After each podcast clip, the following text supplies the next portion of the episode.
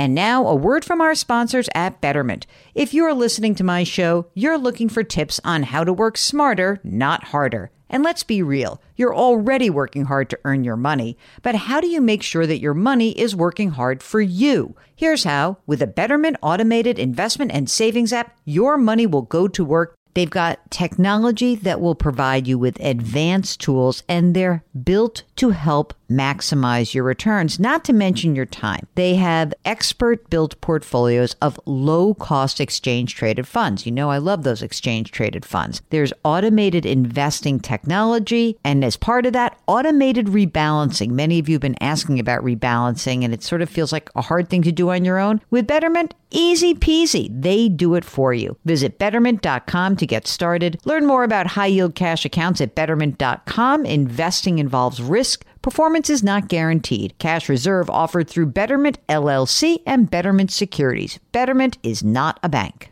When it comes to your finances, go for the credit card that's always there for you. With twenty-four seven U S based live customer service from Discover, everyone has the option to talk to a real person anytime, day or night. Yep, that means no more waiting for, quote, normal business hours just to get a hold of someone. We're talking real service from real people whenever you need it. Get the customer service you deserve with Discover. Limitations apply. See terms at discover.com slash credit card. Welcome to the Jill on Money Show. It is Saturday, February seventeenth. Long weekend, gang. Hope you got Monday off. The markets are closed, just as a reminder.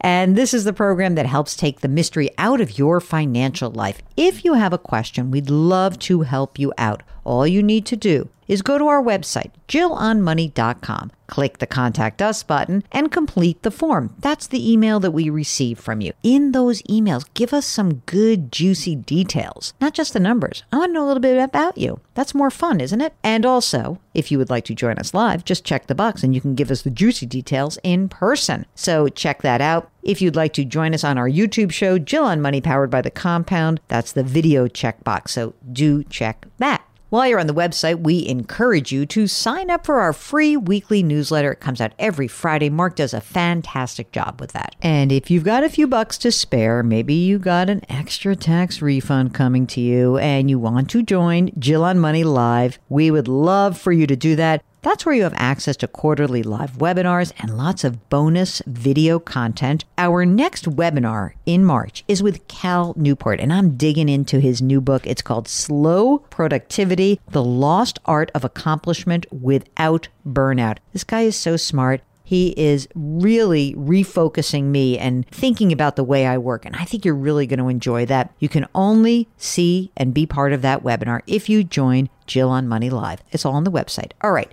Today, we are talking to Dawn, who is on the line from Maryland.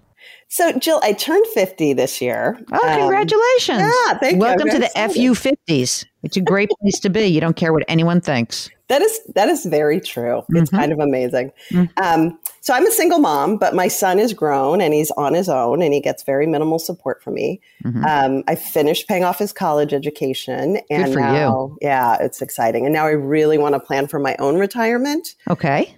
I don't plan to retire until like seventy at the earliest, mm-hmm. but I have been late to really save for retirement. Um, I've always worked in the nonprofit sector. Mm-hmm. And so I haven't had like tons of excess income, you know, plus raising a kid as a single mom uses up all your resources. Absolutely. You're, you're working right now. How much do you earn? About one hundred eighty-five thousand dollars a year. But you live in a high cost market. So, I, so some fee- people will hear this. Oftentimes we'll, ha- we'll talk to people and they'll be like, oh, you only talk to rich people because maybe if you make one hundred eighty-five thousand dollars a year in certain markets, it sounds like a lot of money, but in a lot of high cost markets, you know, whether it's the D C General Metro or the Boston or the Bay Area or New York, sometimes one hundred eighty-five sounds like a lot and it, it doesn't feel like a lot. So I understand that. In working for this nonprofit, do you have a retirement plan? I do. I have a four oh one k and mm-hmm. I have a four fifty-seven b. Oh, okay. So how much is in each of those plans right now? I have two four oh one k's, one at Fidelity, one at Vanguard, total two hundred fifteen thousand dollars. Mm-hmm. And I have about twenty thousand dollars in the four fifty-seven b. I just started putting money in there this year.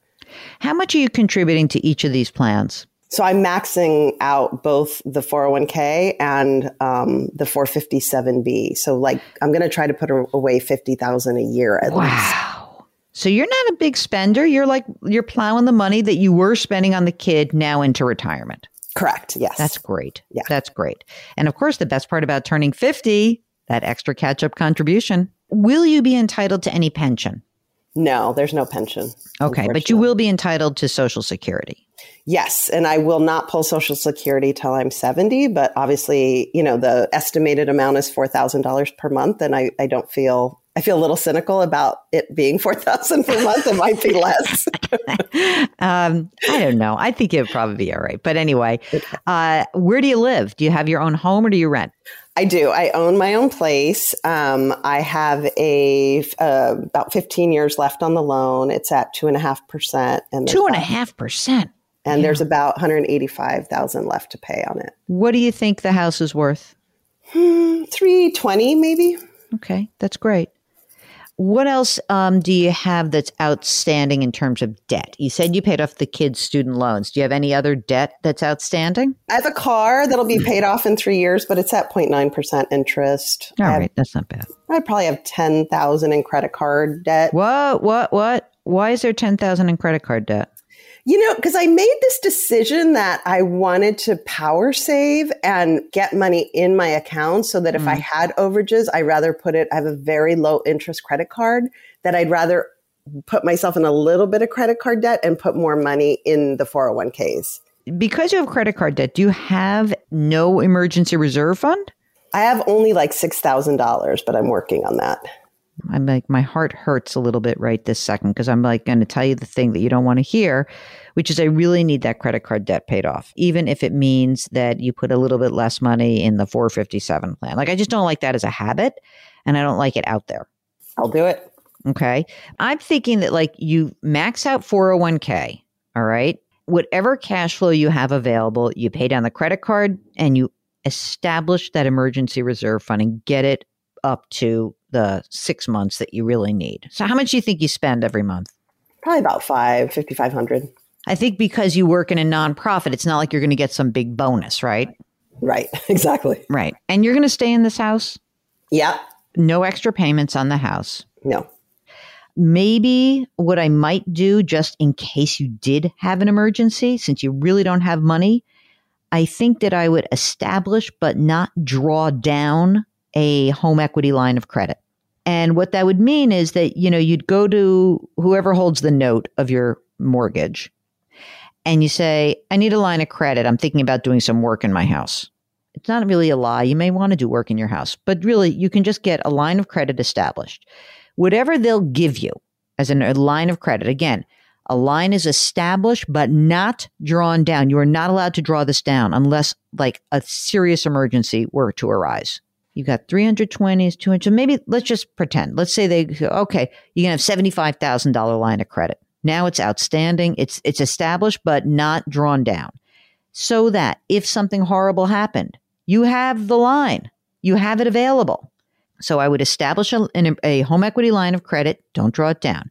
Number two, all free cash flow goes to paying down credit card debt and funding your emergency reserve fund. And once those things are paid off, once the credit card's paid off, the emergency fund is, it, then you can slowly start to put money into the four fifty-seven again.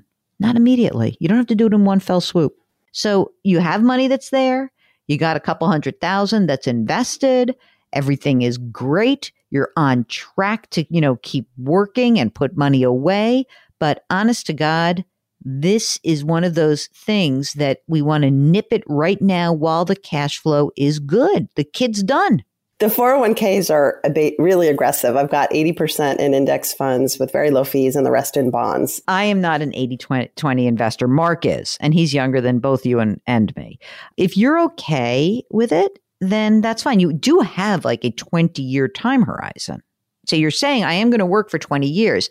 You know, maybe as you start to, you know, wind, you know, you're just fifty. So maybe in five years, you're like, I'm going to go seventy thirty. And maybe five years after that, you go, I'm sixty forty and now I'm going to let it ride. But what, let, you know, if you're not bothered by it, I'm not bothered by it. I just don't love risk myself. Okay, good. And so you feel like I'm okay, even though I don't have big numbers in my retirement account, you still think I'll be okay in twenty years to retire. Okay. Mark ran the numbers and he said that once we see Dawn pay down the credit card debt and emer- establish the emergency reserve fund, putting fifty grand a year away. So after you do that, for the years that you're going to be working ahead of you, that you're going to basically, you're on track to accumulate about two and a half million bucks. Now, what's really nice about that is that at age seventy, I think you will get Social Security, but let's say it's four grand a month. That two and a half million dollars will fund the money that you need, right? Because you need in today's dollars, you said five thousand five hundred dollars a month. In the future, you know, that number is going to be adjusted for inflation. So let's just say you're going to need seven thousand dollars a month, okay, in future dollars.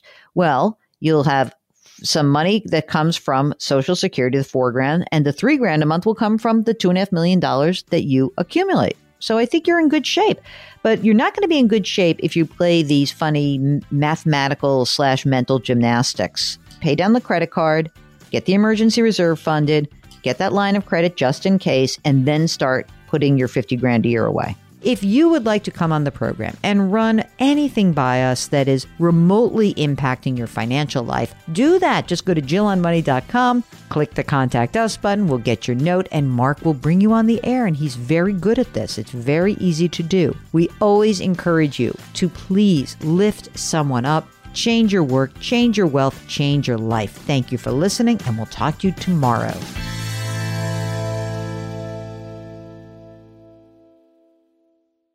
homes dot com knows that when it comes to home shopping, it's never just about the house or condo. It's about the home.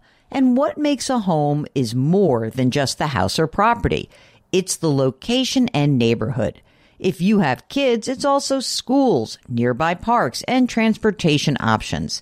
That's why homes dot com goes above and beyond to bring home shoppers the in-depth information they need to find the right home.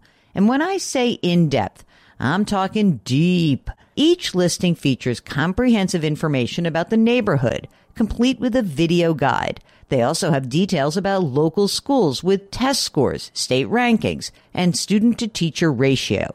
They even have an agent directory with the sales history of each agent. So when it comes to finding a home, not just a house, this is everything you need to know all in one place. homes dot com. We've done your homework.